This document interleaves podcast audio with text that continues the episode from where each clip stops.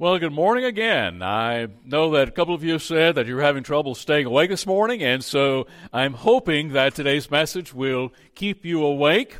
And we're going to be this morning in the Gospel of Luke and chapter number 15. We're going to be looking at one of the parables of Jesus. And we're going to be looking at an often overlooked Bible character. Uh, in this particular parable, the bad brother is the one that seems to get all the attention and all the vilification. He is the one that uh, that gets uh, told to uh, Sunday school children as the uh, the one that we are not to be like, which for good reason. he was sinful and he went out and lived a riotous life, and we know that uh, that is wrong. But for the sake of the parable that Jesus told, that brother was not the villain of this parable. And so we're going to be looking this morning at the brother. Uh, I'm here to tell you that the younger brother's sin of going out and uh, living a, a, a life of sin was no less egregious to the father than the sin of the older brother. And so that's what we're going to be spending time looking at. And I believe the reason is that we don't spend time on the dutiful older brother is because he is guilty of the respectable sins uh, that most of us harbor in our own lives at times. Things that peop- that that good Christians don't look down upon. Uh, things that you know what uh, we don't always like to talk Uh, bad about the sins that we have. We like to talk bad about the sins that other people have. And so that is what we're going to be spending our time this morning. And we have to look at the context and we have to look at the audience to whom Jesus was speaking. So let's take a look this morning at Luke chapter 15, beginning in verse number 25. We're going to go all the way to verse 32. And we're going to not spend the time talking about the younger brother, but we're going to catch the story somewhere toward the middle. Verse 25 Now the older son was in the field, and he came and drew near to the house. He heard the music and dancing, so he called one of the servants and asked what these things meant. By this time, the younger brother had already come to himself. He was eating the he was eating pig slop. He was eating the leftovers that the pigs weren't uh, weren't eating. That's how bad his life had become because he had squandered his inheritance. He had he had friends while he had money. But when he ran out of money, he ran out of friends. And that goes to show you that those who you think are your friends, be careful. And especially when we're out in the world, especially when we are living a life that is uh, apart from God the Father, uh, we can't always count on people that we think are our friends to be our friends. And so he finds himself working for someone, and for a Jewish young man, this would have been terrible for him uh, to working with the pigs. But he comes to himself and says, You know, I could be at home right now.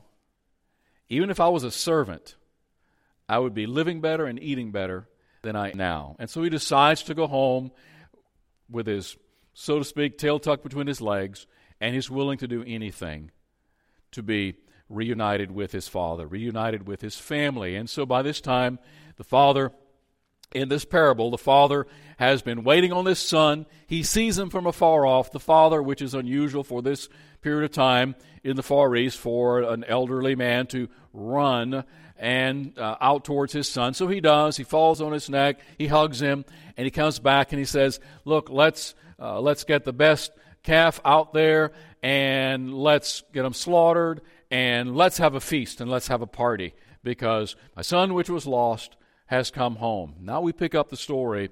The older brother was out in the field. He comes in. He hears he hears the noise of a party, and he's wondering what's going on. So he tells one of the servants, "Hey, why don't you go run in to the house or run by, up to the house and see what's going on?"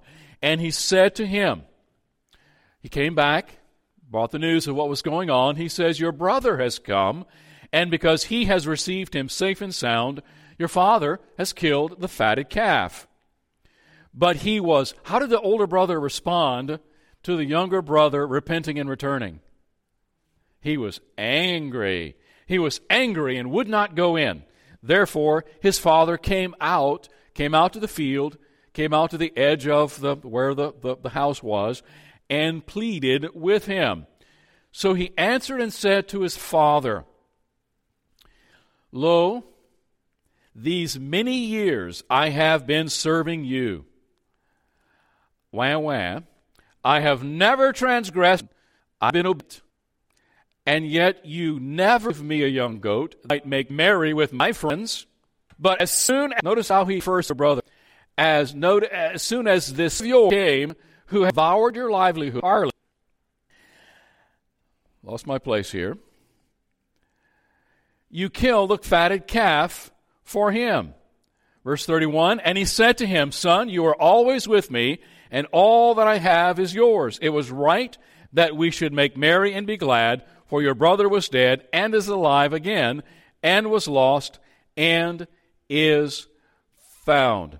So the prodigal's return, the, the lost son's return, was a happy occasion. It was a joyous occasion. We see the father running out to meet the son who had left home, and there is great joy over this lost son who has returned home. And this fits right in with these other parables that Jesus is telling these scribes, these Pharisees, these religious men.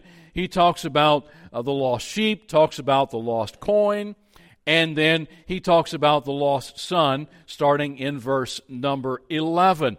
But there's one man who missed out on the blessing. That was the older son, the older brother that comes out from the field, and he refuses to enter into the joy, and therefore he misses out on the joy of being part of the family.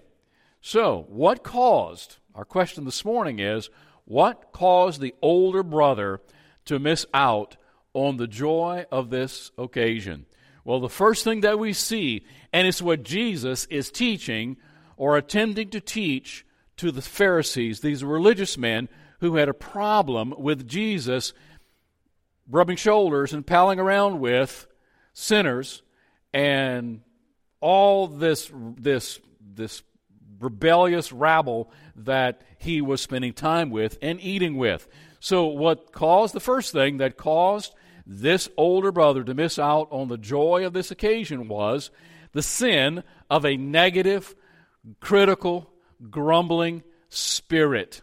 He got angry because instead of being filled with joy, because my brother who had left, my brother who had gone out and lived this, this horrible lifestyle, has repented and has returned home. And dad is happy about it. Dad has opened him, received him with welcome arms.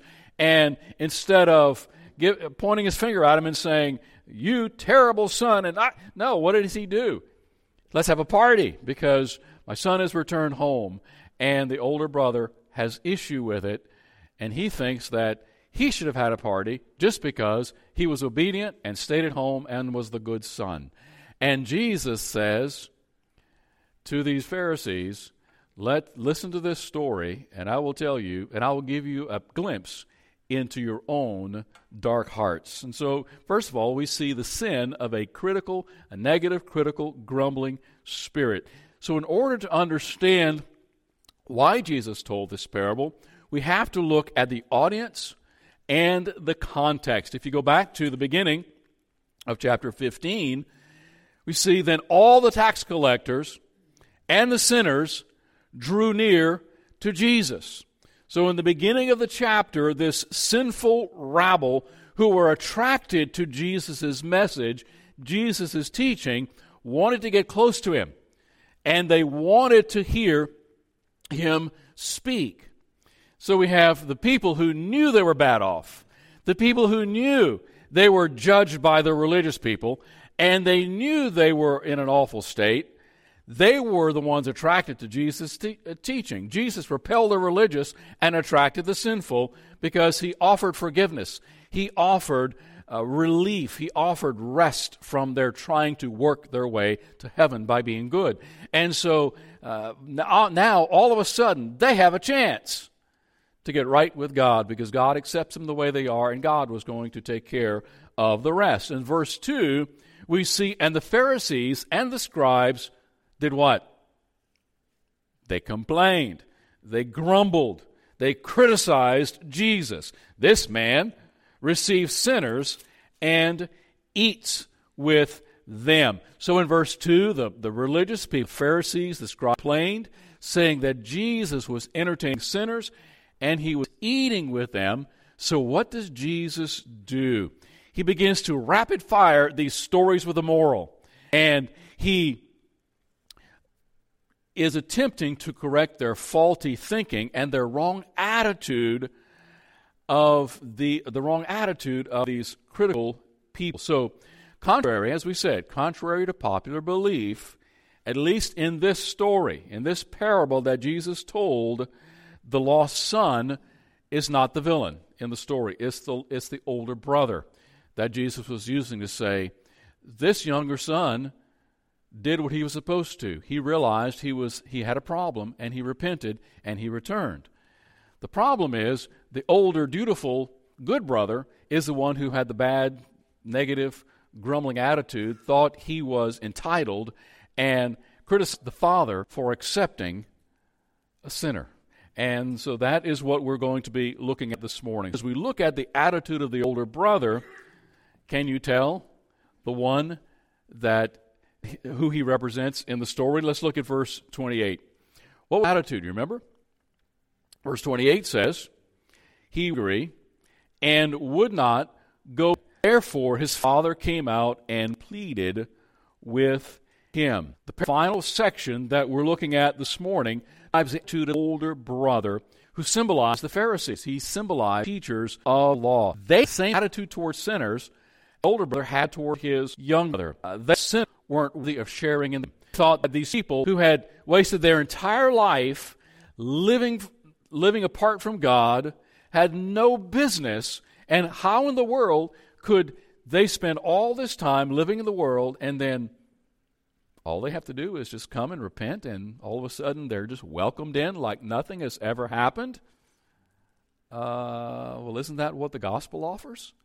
That God receives us as we are, whether we're good or whether whether we're good morally or whether we're bad morally. We know that we're all enemies of God, no matter our moral standing in this world. And this, so the, the Pharisees said, These are sinners. What business do they have being part of the kingdom with us? But interestingly enough, the father goes out and he pleads with the older brother to come in to the feast. And we know that Jesus ate with Pharisees as well. See, he didn't pick sides, and he didn't play favorites. Matter of fact, uh, Jesus didn't want to include the Pharisees. He didn't want to exclude the religious people of the day. The problem was they excluded themselves. They didn't want part of a religious system that allowed anybody to come in and be accepted. So what they did was they criticized and they so what we see is the he had never been honored at the feast.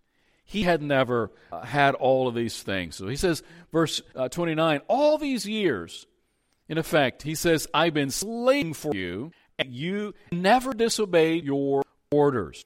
You know, these words track that the brother thought a relationship with his father because of his work. So, in effect, what the older brother is saying is, I have a relationship with you, Dad, because I'm good and because I work for you and, I, and, I, and I've done all of this. So, in effect, he's thinking that he has the right relationship with the Father, and the Father should have thrown him a party just for being good. And that's what he's, he's thinking. He even thought of himself in bondage to his Father. Because the word that, that he used here was almost like, I've been slaving for you, I've been toiling for you, I've been I've been working, uh, I've been working like a mule all, all this time, and I never ran away from home and did all this, but you never gave me a party. And so what happens is, father points out that the older son had the joy of what? Of being in his house all this time. Son had the joy of receiving all of the benefits that belong with son, being in his family. He says, You were always with me, and I have. In effect, what was he saying to the older son? Son, if you want to have a party, all you have to do is go out and find a calf, kill it, and invite your friends. That's exactly what the father was saying. He says, All this time you've been with me, and everything that I have is yours. Enjoy what you want within the family, but what you're doing is not right. And uh, the, the, God's people, the, the Jews, were thinking basically the exact same way. They, have, they were entrusted God's word all through these generations. They were entrusted with the fact that God was a, uh, the, God who, uh, who loved them and who did the entire world. Because what, did, what was God for the Jews in the Old Testament? He wanted not only for them an example, but he wanted them to tell the entire world how good he was. And they didn't do it. What did they do? In effect, just like the song says, they hid their light under a bushel. This is our religion. This is our God.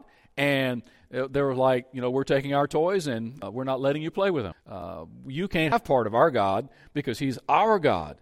And God says, that's not the way it was intended. You've been with me the whole time. You're my people. You're my chosen people.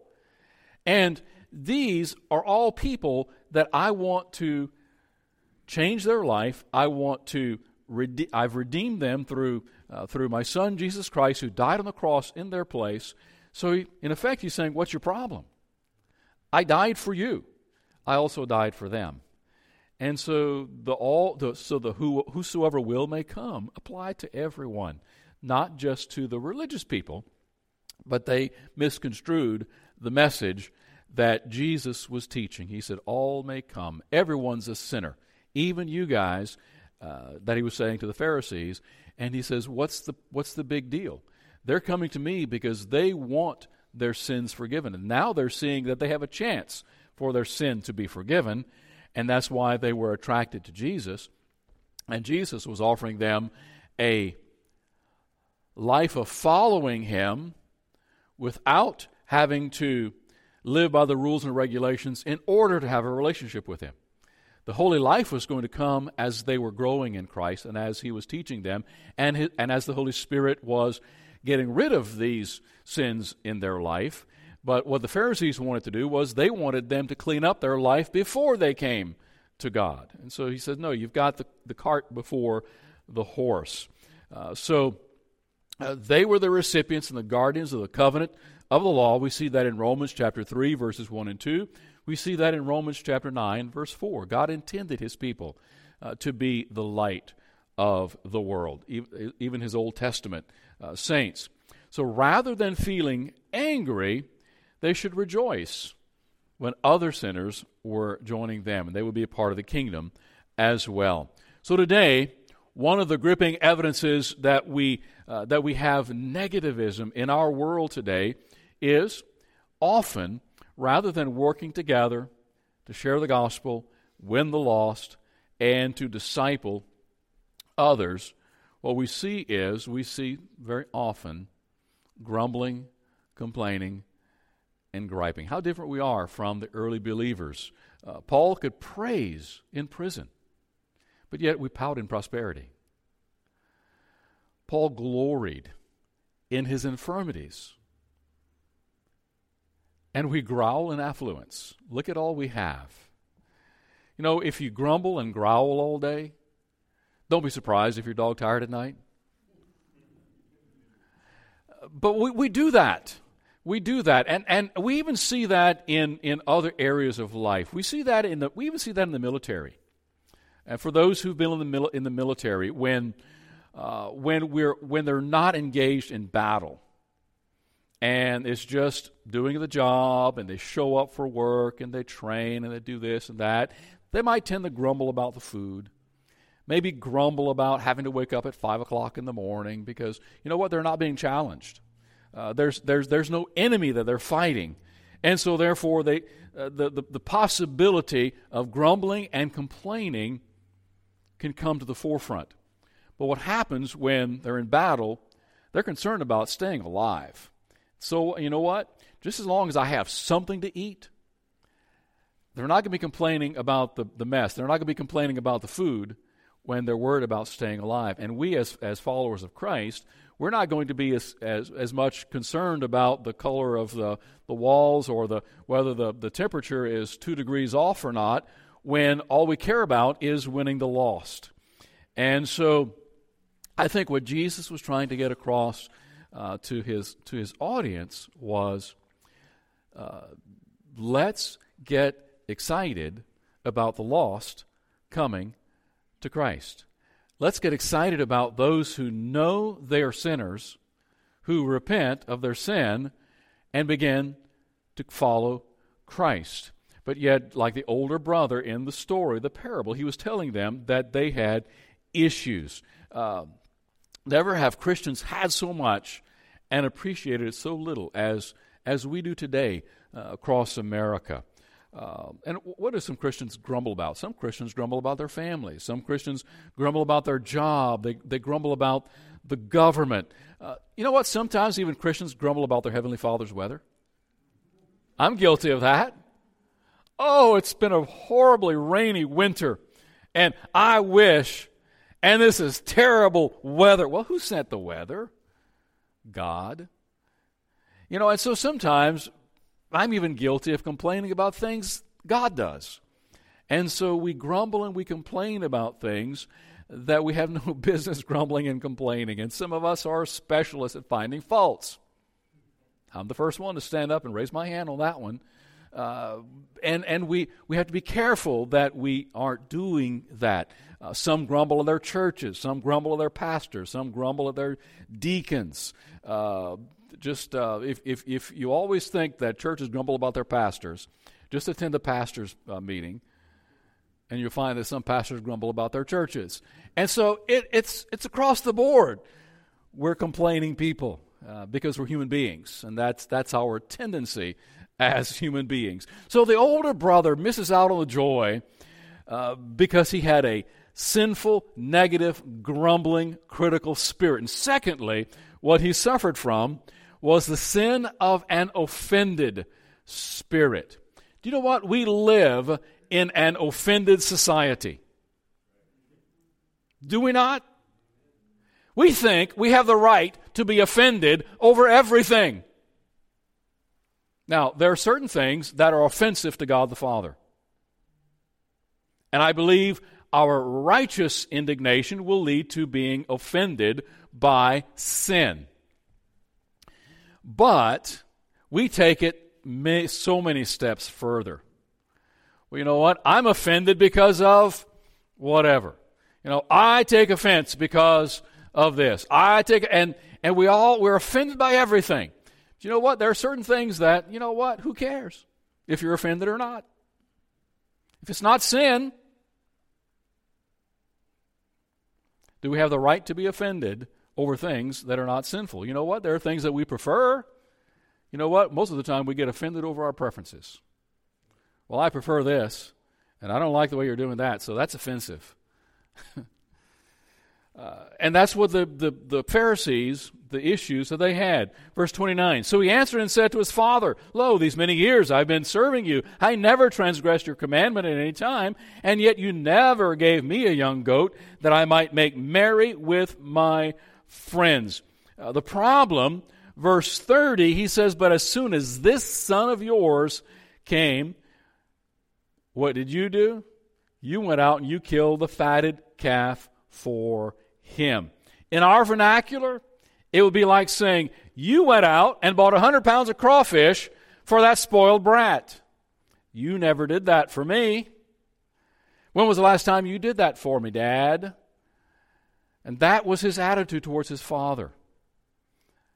Telling his father that he wasn't fathering properly because he had joy over the son who came home, but yet he ignored him because the older brother he ignored the older brother because the older brother was dutiful and stayed home. So the older brother had a bad attitude. And furthermore, what we have to understand is, especially in this Eastern culture, by staying outside the house, by refusing to join in the feast, the older brother humiliated his father and humiliated his brother. And so probably many in the crowd in the in the, the, the guests of the feast were saying, Where's you know, where's whoever the older brother's name is? Well, I don't know. Why is he not here? He should be here. And if only they knew why he wouldn't have been there, it would have humiliated the father because the older son had this bad attitude. Uh, so, how much of the work of God sometimes or often is hindered by this sin of this uh, grumbling, critical spirit, and being offended by things that to some are not offensive? Uh, in verse 28 and 29, it made it, he made him grumble when it was time for him to glory. His brother who had been lost has now returned. Uh, it also, verse 29, made him exaggerate his own righteousness. I doubt very seriously that he was a peach to be around 100% of the time. If he was this angry and this grumbly, complaining, I guarantee you there were other days when he was grumbling and complaining to his dad. If not to his face, for sure, for sure behind his back. And it also made him feel sorry for himself, we see in verse 29. And it also, verse 31, made him forget all that he already had. What did his father say? Son, you've been part of my household. Everything that I have is yours. What did he forget? He forgot all the benefits that he already had. You know, sometimes we forget that as followers of Christ. We forget that we have so many things. I forget that I have so many things that God provides. He, his provision is so much beyond what I deserve. His love is so much uh, above and beyond what, what I deserve. Uh, his not zapping me every time I have a bad attitude is see, I don't deserve His mercy. I don't deserve His grace. Neither do any, any of us. We actually deserve His judgment. But how did He judge us? He judged us in Christ. And Jesus was the one who received that, uh, the, who received the, the, the anger and the, the hatred of God on sin. And so that's why God turned his back on Jesus Christ while he was hanging on the cross when our sin was applied uh, to him. Him who knew, knew no sin became sin for us.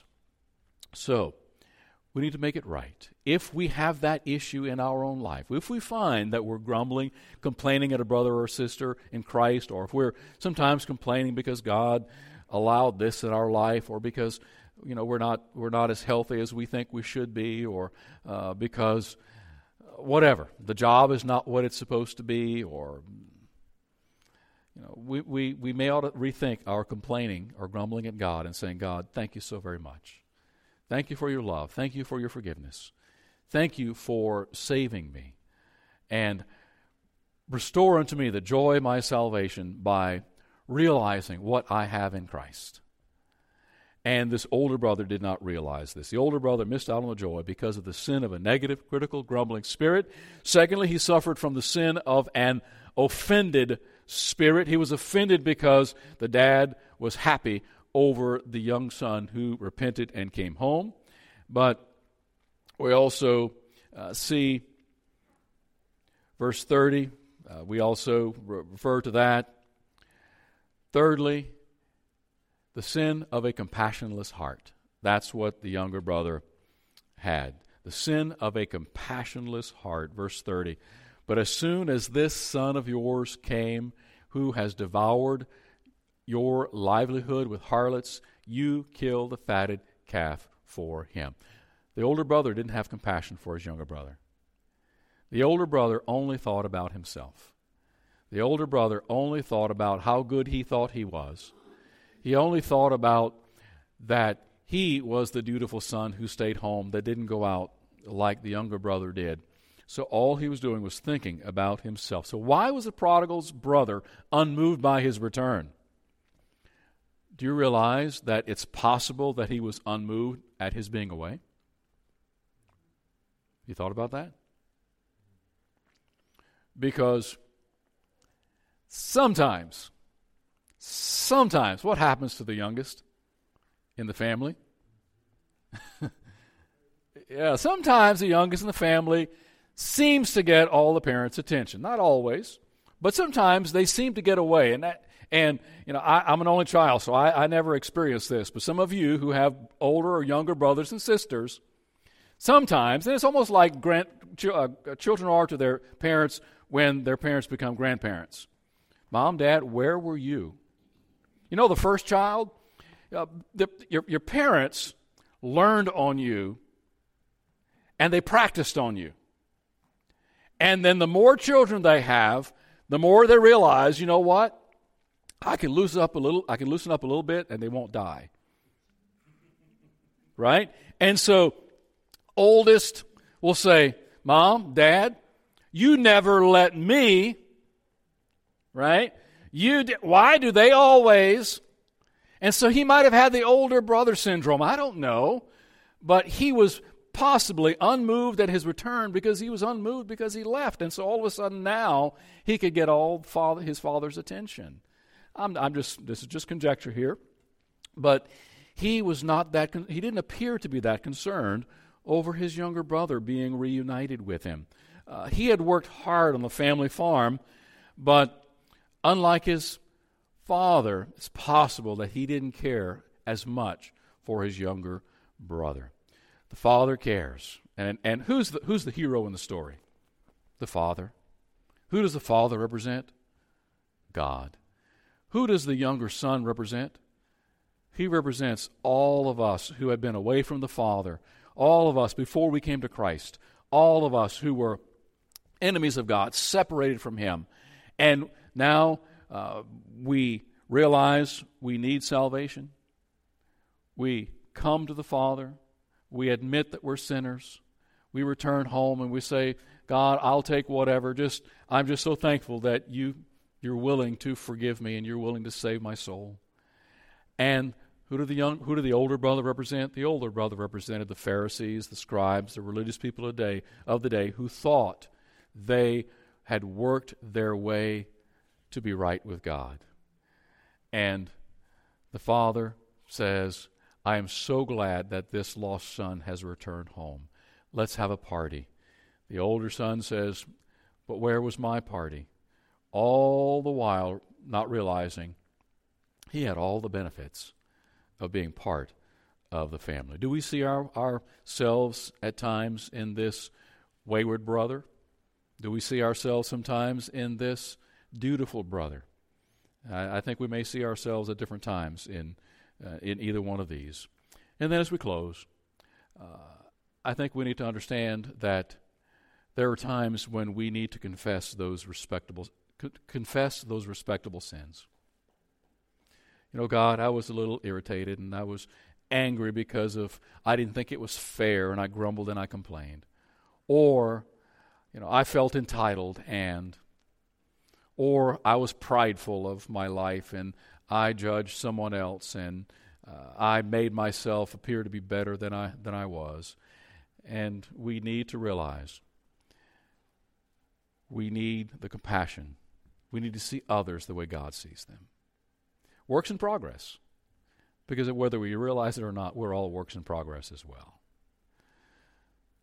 Let's pray. This morning, this morning, God, we thank you.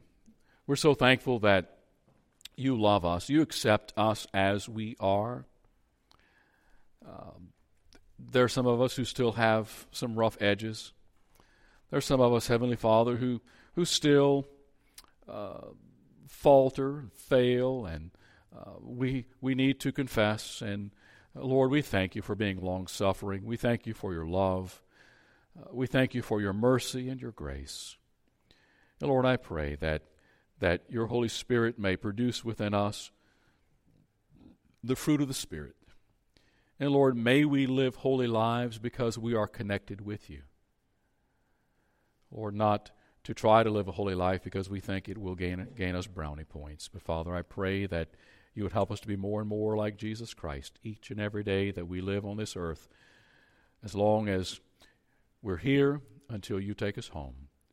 Dear Father, I pray that you help us to be thankful, that you would help us to be grateful. And Lord, may our hearts be full of compassion for those who yet who do not yet know Christ as their Savior. We thank you, we praise you, Father. We pray this in Jesus' name. Amen.